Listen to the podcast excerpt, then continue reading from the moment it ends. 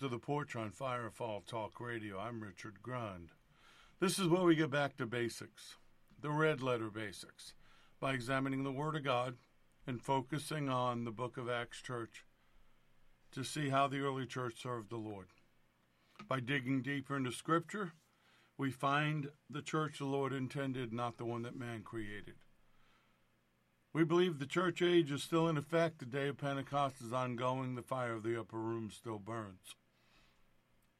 If you know that there's more to your walk with Yeshua, with Jesus of Nazareth, and you want to join us on this journey, you're welcome. You're welcome because it's needed. This is the time to find our way back to the red letter basics. If you have any questions, go to firefalltalkradio.com, use the contact button, or write us directly at the porch, lowercase, one word, at firefalltalkradio.com. If you'd like to support what we do, we appreciate it. Each and every one of you that do, there are ways to do so on the main page. Welcome to all of our listeners from the various streaming platforms. If you uh, subscribe to us, you'll know when we're posting new content, like the new testimony that will be going up, another testimony time on Firefall Talk Radio. It'll be on the YouTube Firefall Network. Had a brain freeze there, as well as the audio portion being podcast on the various streaming platforms. In regards to the Bible study and the scripture, and I give you a lot of scripture, and I know that sometimes it's difficult to keep up. Here's what I would suggest listen first, get the message, get it into your spirit. Then, listen to it a second time, copy the scriptures, and take notes. Faith comes by hearing, hearing by the Word of God. So the more you listen, the more you get it. The more you write it, the more you retain. And I believe that way you'll find what you're looking for in the meat of this Word. Start out with praise reports and prayer requests. And so, first of all, Father, I praise you for my home, for my family, my pets, possessions, all that I have, for the technology you've given us, for the ability to do this with your children, my brothers and sisters, to glorify you, set the captives free, and destroy the work of the enemy. We ask that you would watch over us, watch over all that we have, protect us from harm, accident, illnesses, and injuries. We ask that you would bless us, give us the provision necessary to go do what you've called us to do to further the kingdom of God, to prepare the way for the King, so that everything will have been done that needs to be done before he arrives. Lord, we love you. We thank you. We thank you for restoring us in right relationship to our Heavenly Father. We thank you for shedding of your blood on the cross washing away our sins, getting our names written in the Lamb's book of life.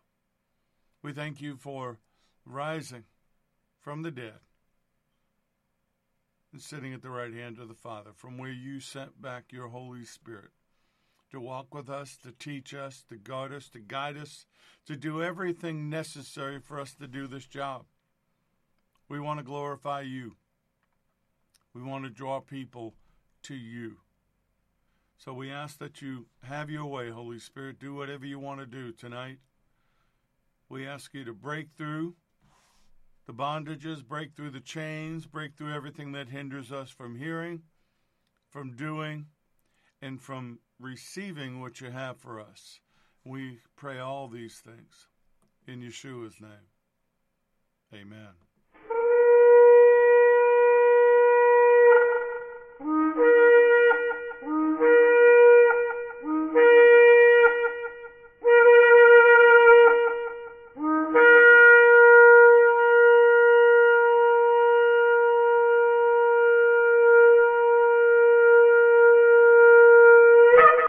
These lessons are proprietary information except where noted the information comes from outside sources. combination of that information, the matter presented is exclusive, cannot be repeated or used without permission.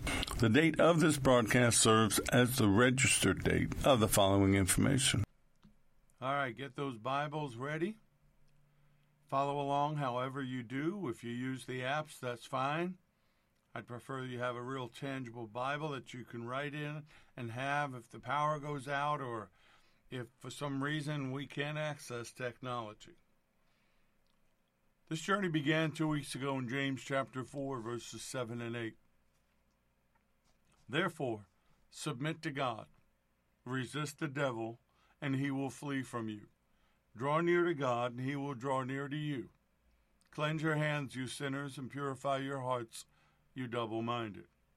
Worldliness is a fatal disease. It eats us alive. It destroys our soul.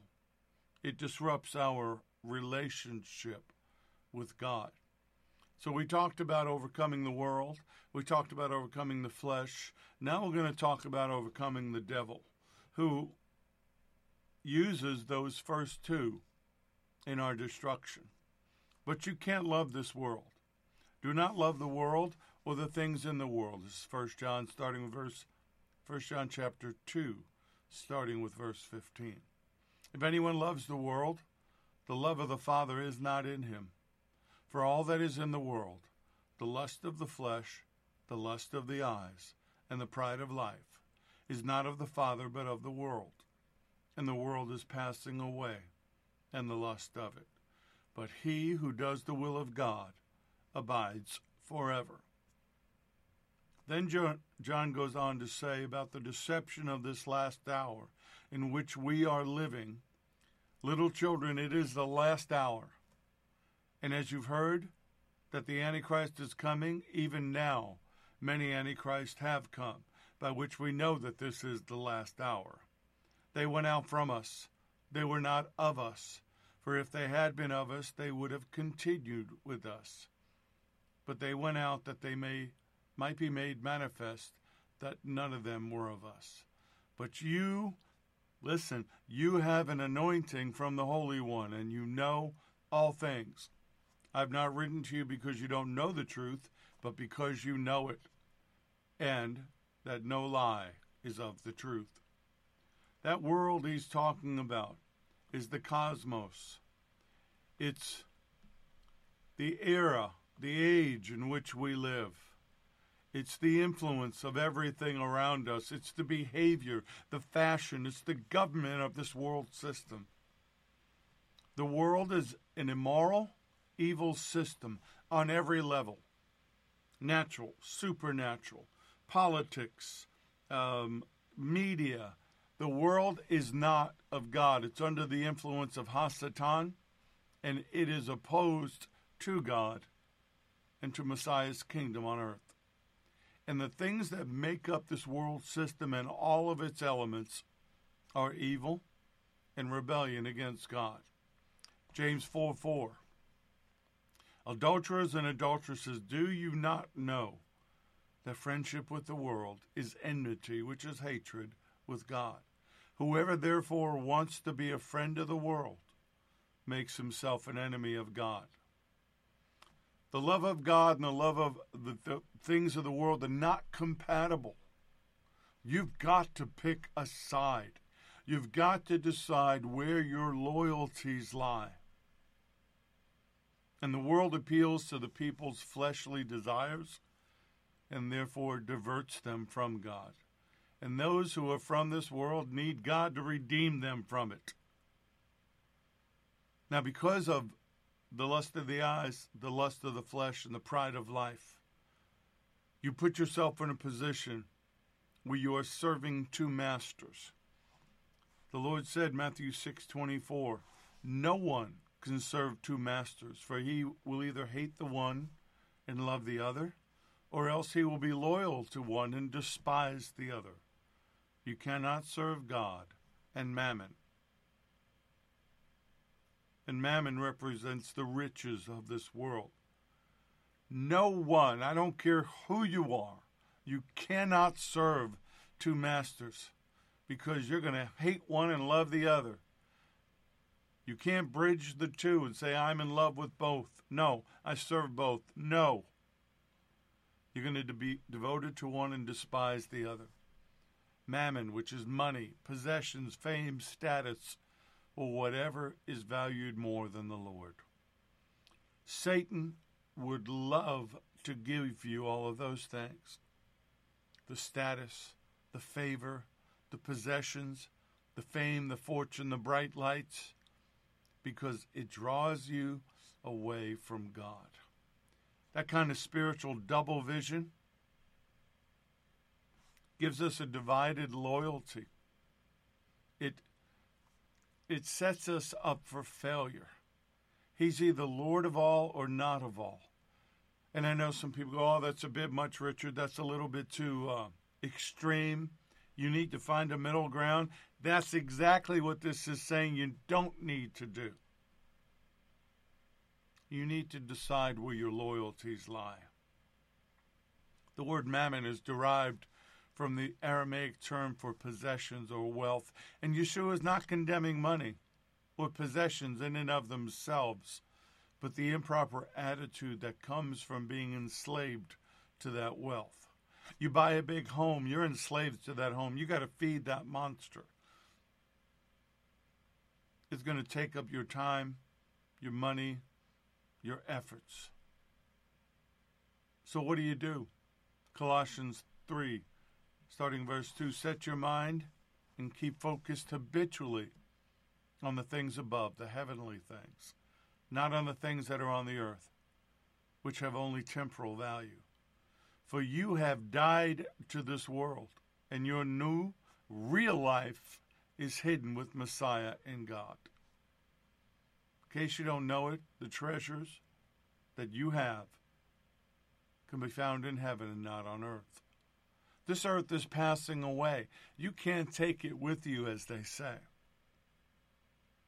Lord says in Matthew 6, starting verse 19, Do not store up for yourselves material treasures on earth, where moth and rust destroy, and where thieves break in and steal, or where the government comes and takes them.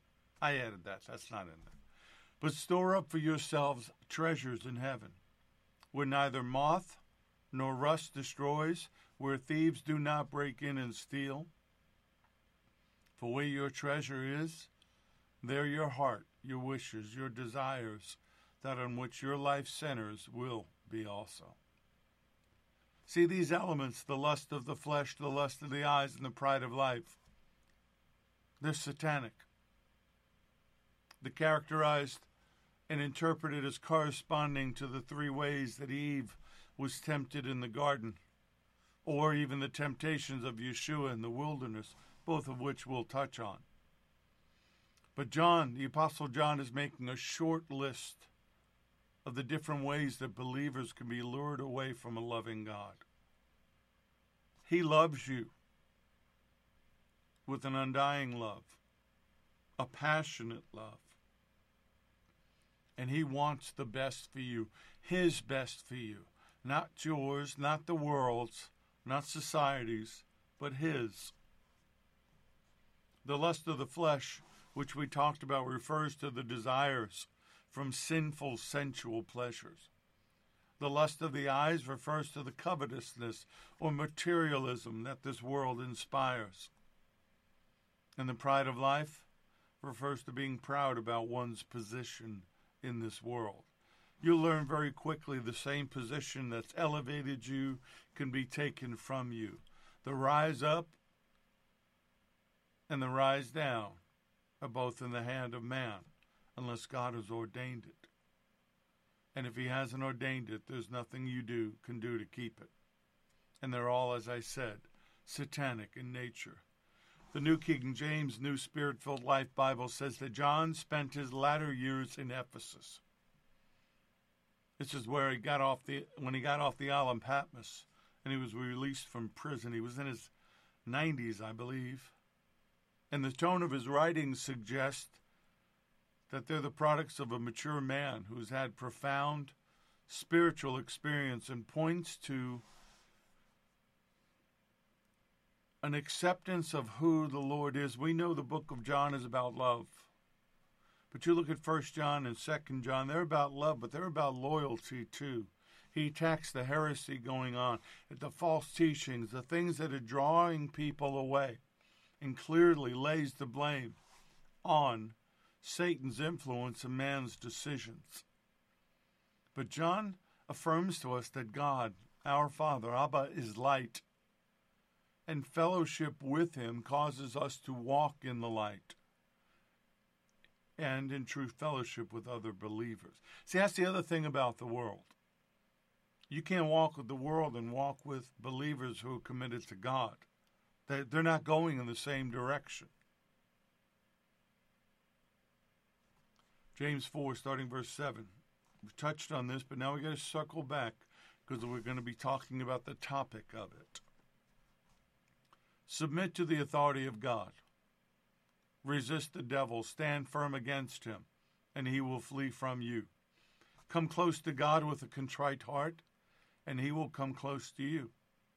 Wash your hands, you sinners, and purify your hearts, you double minded. Purify those unfaithful hearts.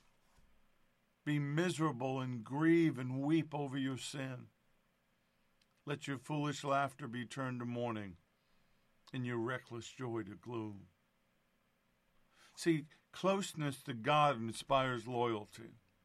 It, it creates an inner purity in us and in the intent of our hearts. Remember, the Lord says that the heart is evil above all things.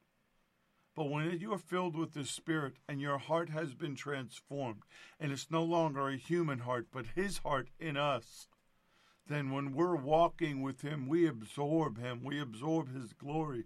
We absorb everything about Him. And therefore, the things of this world should become repulsive to us. You can't straddle the two worlds, it will destroy you, and the enemy will take advantage of it.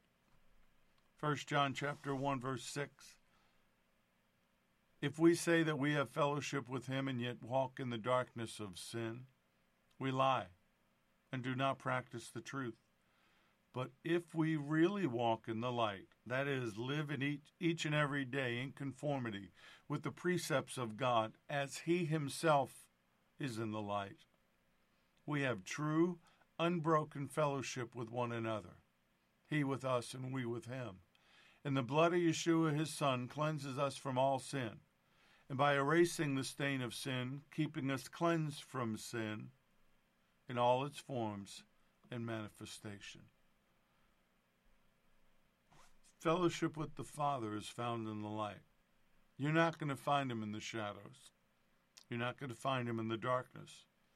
But you will find sin there, and you will find the enemy there because darkness and sin cannot exist in his light, in his glory, in his presence. 1 John chapter 3 verse 4 whoever commits sin also commits lawlessness and sin is lawlessness. Lawlessness isn't talking about the laws of this world, it's the laws of God. And you know that he, capital H, Yeshua, was manifested to take away our sins, and in him there is no sin. Whoever abides in him does not sin. Whoever sins has neither seen him nor known him. Little children, let no one deceive you. He who practices righteousness is righteous, just as he is righteous. He who sins is of the devil, for the devil has sinned from the beginning. For this purpose the Son of God was manifested, that he might destroy the work of the devil.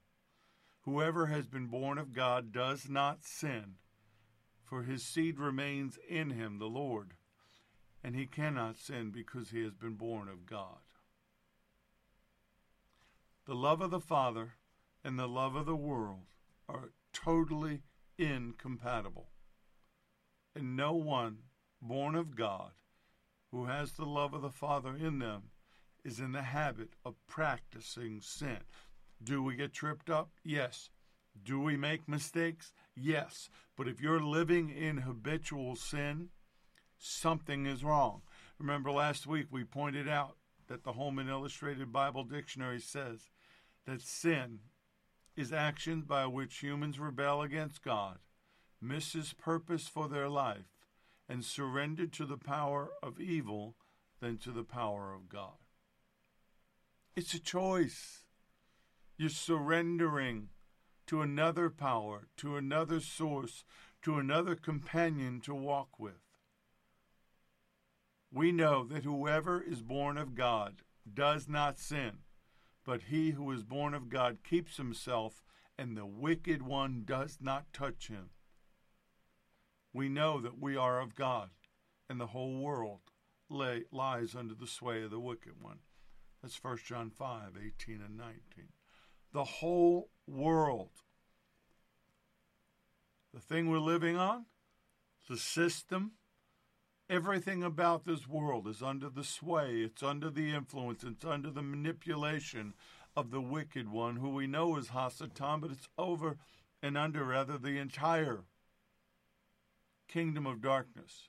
Though we're saying the devil's singular, and we're saying Satan, the adversary, the accuser, but it's an entire network, an entire kingdom, and the threat is more than just him. We know by the Spirit, by being born again, we know positively that we are of God. And the whole world around us, this whole fallen world system, everything, the lust of the eyes, the lust of the flesh, the pride of life, is under the power of Ha Satan and the fallen. Messiah, Yeshua, our Lord, is the antithesis of sin. And he has appeared that he might take away all of our sin. He is our human example. And he had no sin connection with Satan or this world. John 14:30 red letters he says, "I will not speak with you much longer.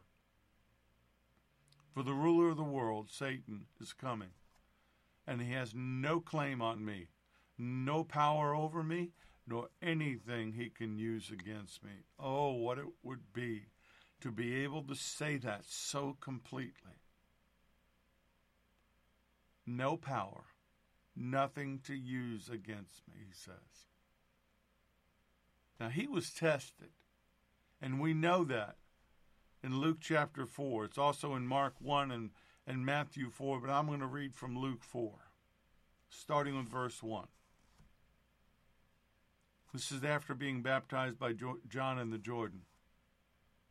Now, Yeshua, being filled with the Holy Spirit, returned from Jordan and was led by the Spirit into the wilderness, being tempted for forty days by the devil.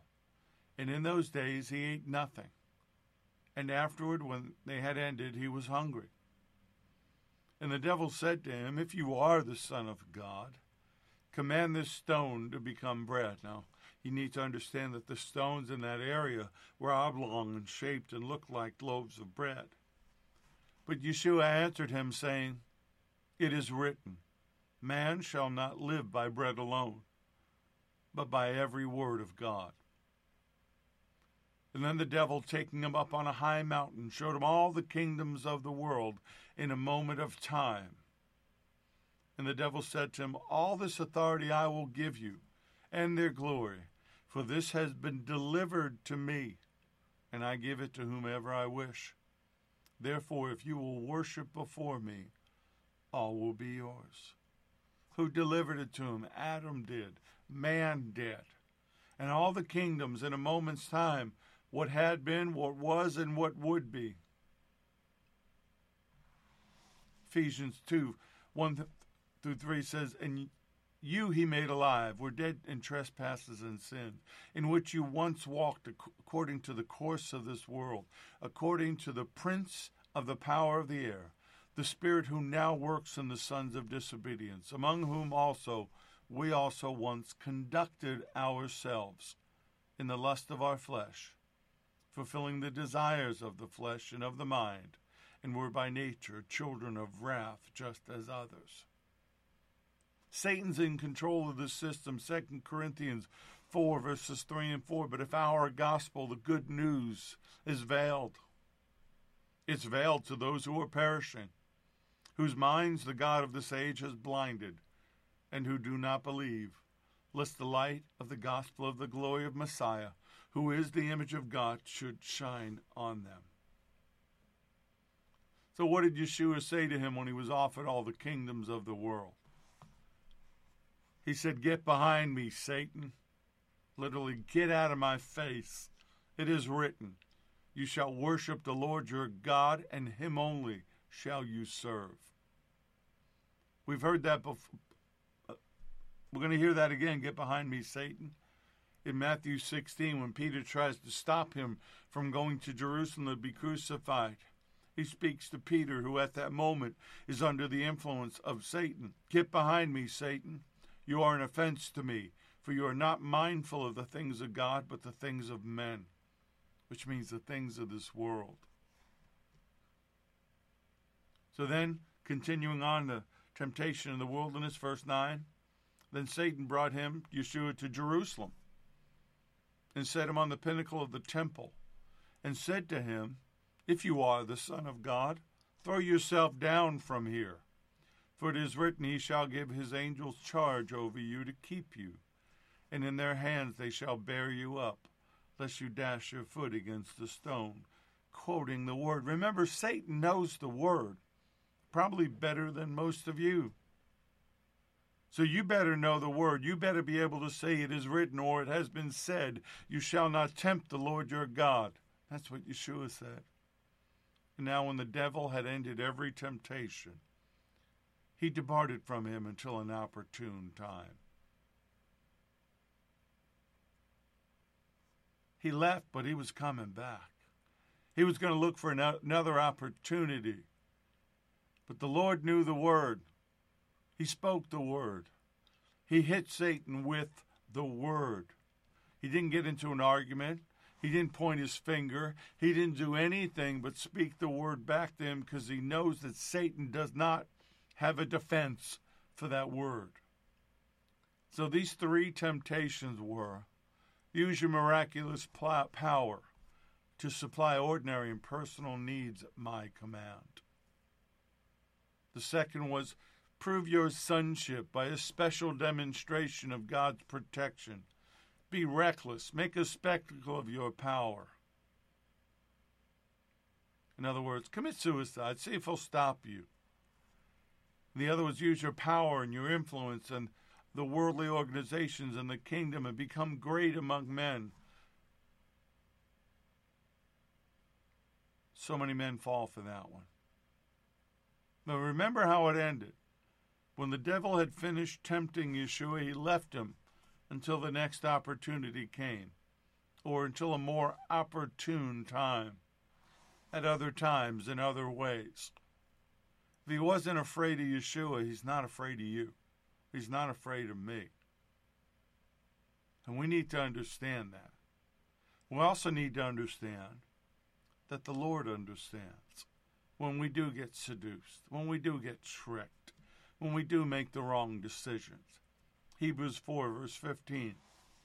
For we do not have a high priest who cannot sympathize with our weaknesses, but in all points, but was in all points tempted as we are, yet without sin. Sin is universal. We all sin. We're all capable of it. He was, but he chose not to. Now, who's responsible for sin? Well, God didn't create it. Satan took advantage of it. Man committed it. It's rebellion.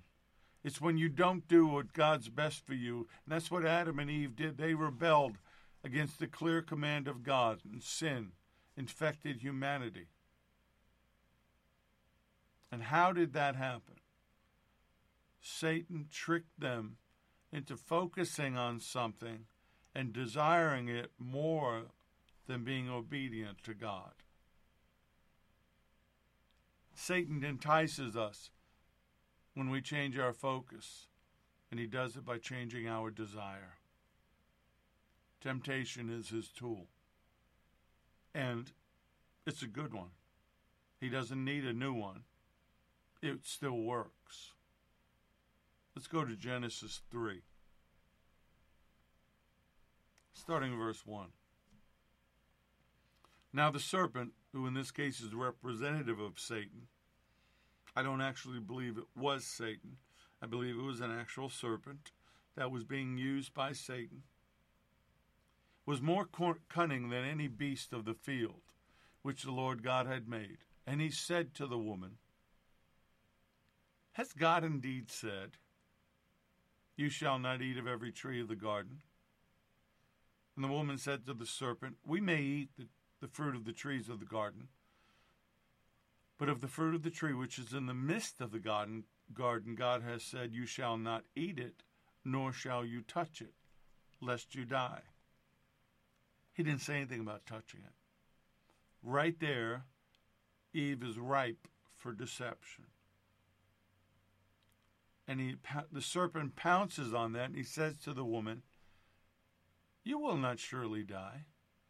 For God knows in that day you eat of it, your eyes will be opened, and you will be like God, knowing good and evil. So when the woman saw that the tree was good for food, food, and was pleasant to the eyes, and a tree desirable to make one wise, she took of the fruit and ate. Lust of the eyes, the lust of the flesh. She also gave it to her husband with her, and he ate. Then the eyes of both of them were opened, and they knew that they were naked. And they sewed fig leaves together and made themselves covering. When they heard the sound of the Lord God walking in the garden in the cool of the day, and Adam and his wife hid themselves from the presence of God among the trees of the garden. The Lord God called to Adam and said, Where are you? So he said, I heard your voice in the garden, and I was afraid because I was naked, and I hid myself. And God said, Who told you that you were naked? Have you eaten from the tree of which I commanded that you should not eat? And the man said, The woman you gave to be with me. She gave me of that tree, and I ate. And the Lord God said to the woman, What is this you have done? And the woman said, The serpent deceived me, and I ate. For me, this is the first example of man not being accountable for their actions and wanting to blame somebody else for a choice that they made. God, the incorruptible, eternal God, made us incorruptible and eternal in his image. But because of the devil's actions, because of his envy of Adam and Eve's relationship with God, and Adam and Eve's failure to be obedient, death entered the world. And those who choose Satan's companionship experience it. Every animal that dies that's why it's their fault. Every person that dies, it's their fault. Sin, sickness, illness, disease, their fault. We can blame Satan, but he didn't do it. He got them to do it to themselves. They just he deceived me. He tricked me into making a bad choice. The devil did it if anything, in 2023, we need to start being accountable for our actions. We have a generation that have been told it's not their fault, it's your parents' fault. It's how you were raised. It's it's what happened to you. Your history is the fault. Your experience, that's the fault that you chose to do the things that you did. Well, I will say from personal experience, what was done to me by my, by my father did influence my decisions, but I still had to choose to do wrong. Thankfully, he still forgave me. 2 Corinthians 11, verses 13 through 15. He's talking about false apostles and false teachers and deceitful work, workers that are transforming themselves into apostles of Messiah. And he says, No wonder, for Satan himself transforms himself into an angel of light. Therefore, it's no great thing if his ministers also transform themselves into ministers of righteousness, whose end will be according to their works. Satan is a deceiver. He can masquerade as an angel of light if he wants to. Heck, he can even name himself angel of light by the word, by the way, that's what Moroni means. The angel that started and influenced a major worldwide religion. And his tool is deception. He doesn't force us. He doesn't browbeat us. He doesn't threaten us. He tricks us into choosing something other than God and His best for us. You know, you can either have God's perfect will in your life, which is Isaac, the promise of Isaac, or God's permissive will, which is Ishmael, Ishmael, where you decide to do what you would like to do and you hope that he blesses it. Oh, God will be with okay with it. God's grace will cover it. I, I can go do this. I can go to this place where the enemy might be there, these evil things might be there, and uh, he's going to cover me. No, he's not. He may keep the enemy from killing you, but you reap what you sow. First John verses chapter 3 verse 8. He who sins is of the devil, for the devil has sinned from the beginning. For this purpose the Son of God was manifested, that he might destroy the work of the devil. What do you mean? When, when did he sin from the beginning? When he rebelled against God and took a third of the angels with him, and then came down to earth and the atmospheric realm around the earth and brought that with him, infected humanity with it and still does to this day. Now, that word destroy the works of the devil doesn't mean to annihilate, that'll come at a later time. It means to break down, to undo, or to render ineffective. That's what we do. When we destroy the work of the enemy, we break it down, we undo it, we render it ineffective so that the person you're ministering to can make a clear headed choice, that they can choose life they can choose the Lord.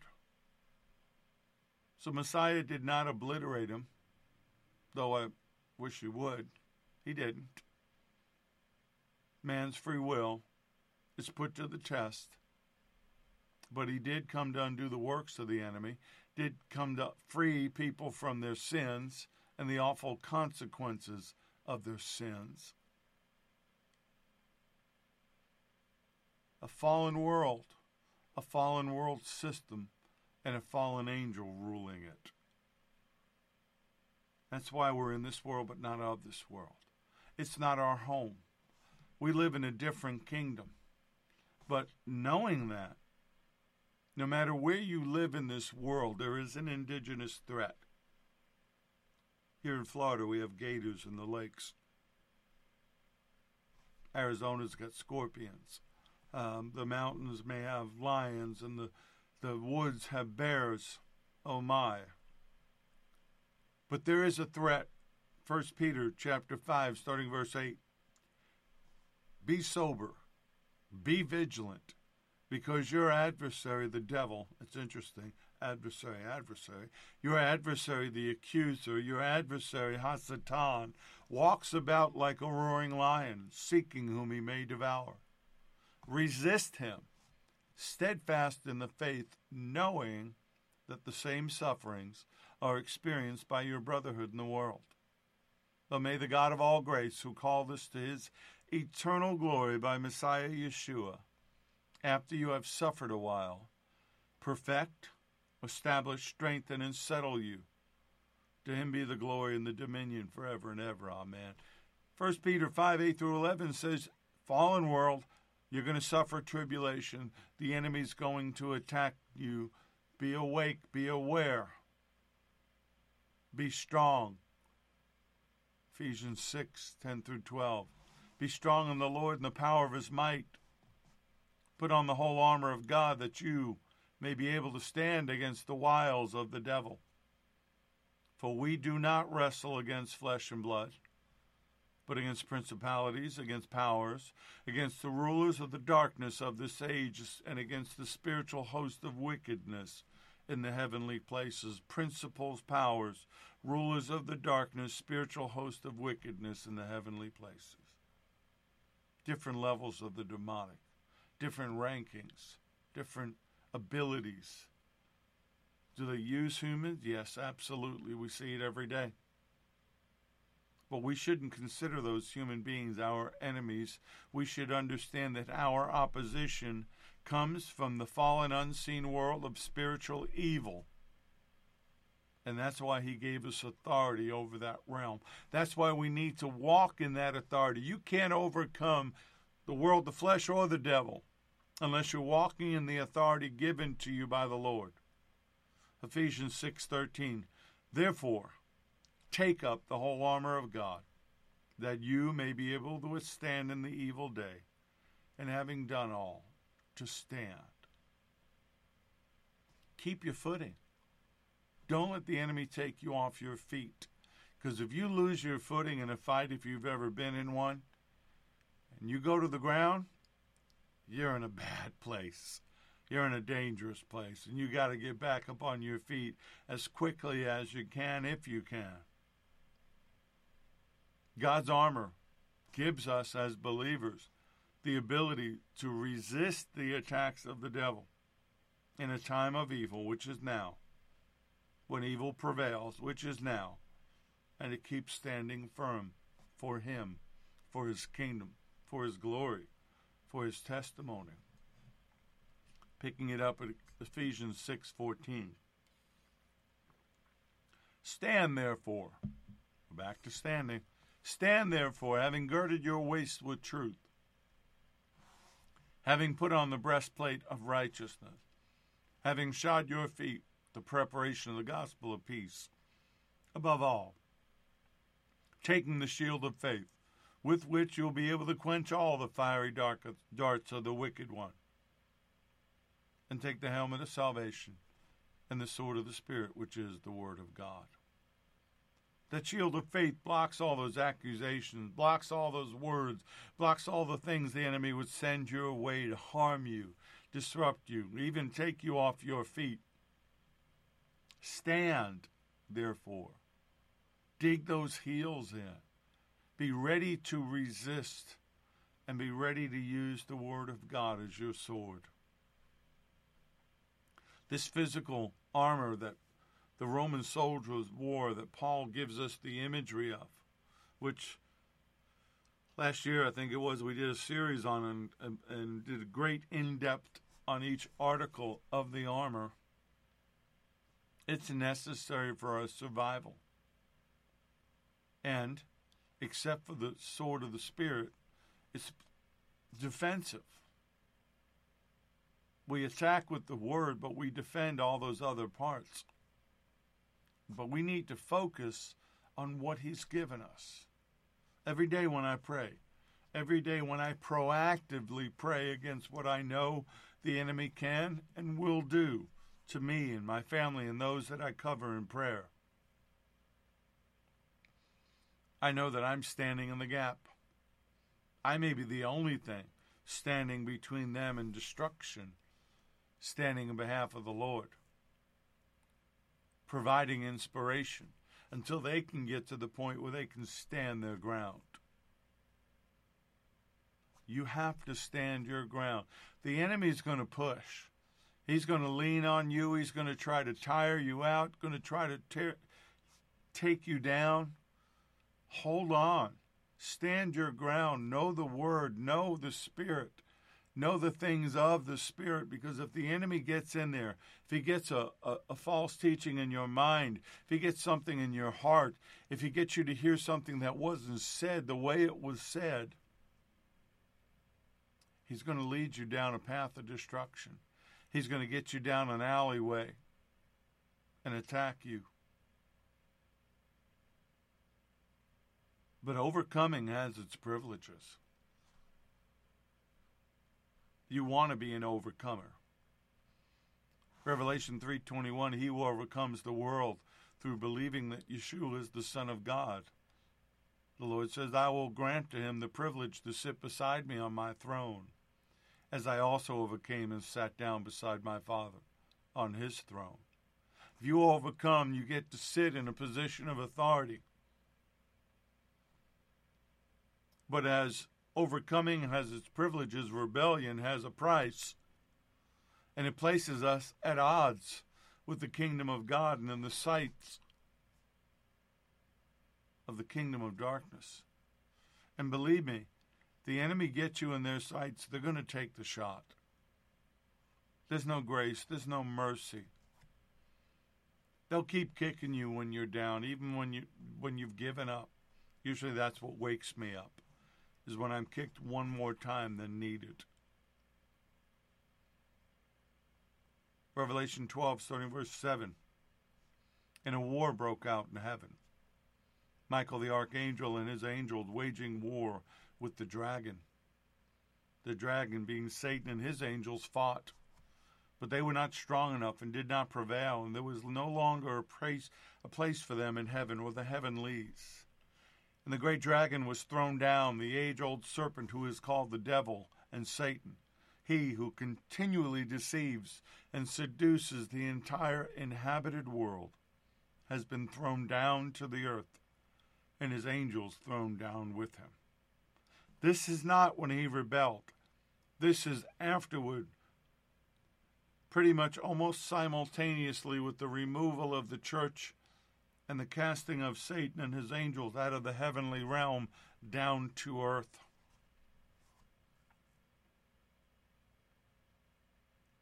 We must overcome. We must choose the one who paid our debts for us because the price for not doing so is incredibly high. Not only will you still be on the earth when that takes place, Revelation 20, verse 10 the devil who deceived them was cast into the lake of fire and brimstone, where the beast and the false prophet are, and they will be tormented day and night forever and ever. The lake of fire created for Satan and his angels to torment supernatural beings for all of eternity. Not meant for us, meant for him. But before that happens, we must heed the message and follow the example to overcome. That's why I'm so passionate about this. That's why I stay on these topics week to week. That's why I say to you download them, re listen to them, mark them, get this word inside of you. It will bolster your faith so that when the enemy comes after you, suddenly the Spirit can pull that scripture forward, can pull that revelation forward. Revelation 12, starting verse 10. And then I heard a loud voice in heaven saying, Now the salvation and the power and the kingdom, the dominion reign of our God, and the authority of his Messiah have come. For the accuser of our believing brothers and sisters has been thrown down at last he who accuses them and keeps bringing charges of sinful behavior against them before our God day and night. And they overcame and conquered him because of the blood of the Lamb, because of the word of their testimony, for they did not love their life and renounce their faith, even when faced with death. Therefore rejoice, O heavens, and you who dwell in them in the presence of God. Woe to the earth and the sea, because the devil has come down to you in great wrath, knowing he has only a short time remaining. Satan, the accuser of the brethren, stands in that heavenly realm, I believe just outside the distance of the throne room. I do not believe he has access with the sons of God to the throne room. And he, hey, did you see what your son did down there? Did, did you did you hear what she said? That's what he does. That's his power. He's a lawyer. He's a legalist. He's looking for that opening to say, hey, they're outside your covering. They've committed sin. They're no longer under your authority. I have access to them. And usually at that moment, if you're born again and, and the Spirit's there, you get that little nudge to repent. You get that little nudge to close the opening and the gap before the enemy gets in. But that's what he's doing. And he has a network of evil, fallen angels, demonic offspring of the Watchers from Genesis 6. He's got this humongous network working together in a war against God and the children of God. And it's getting worse. And I believe what we're seeing in the world is the enemy preparing for those that are coming out of the pit, returning the world to the condition it was when they got put in prison, the debauched, depraved, ugly, demonic world that they left behind, so that when they step out of prison, like mob, mafia dons or Colombian drug lords, they go right back into their power. They go right back to their kingdom. They go right back to their gangs, just the way it was when they left. See, our job is to keep it from happening that way. Our job is to slow that process down. Our job is to make it more difficult for them to round up the troops because they've been saved, healed, and delivered. But now is the time to overcome and to sit with Him before it's too late. Now is the time to choose which side you're on. Are you on the side of the world and the things of the world? and the people of the world? Who are you going to defend? Who are you going to show loyalty to? As for me and my house, we're going to serve the Lord. I'm going to put my chips on the Lord. My bet's on Him because His blood's on me. We're going to keep doing what we do. We're going to press on. We're going to press through. We're going to stand. We're going to draw the sword. We're going to teach others how to do it. Get that word inside of you. That's your sword. Get the word, know the scripture. Give the Spirit the something to work with. Oh, can He give it to you supernaturally? Yes, it happens all the time. He does that. But you need to strengthen your faith. You need to work out. You need to spend more time in this Word and in the Spirit and the things of the Word and the things of the Spirit than you do the things of the world. Watch what goes in your eyes. Watch what goes in your ears.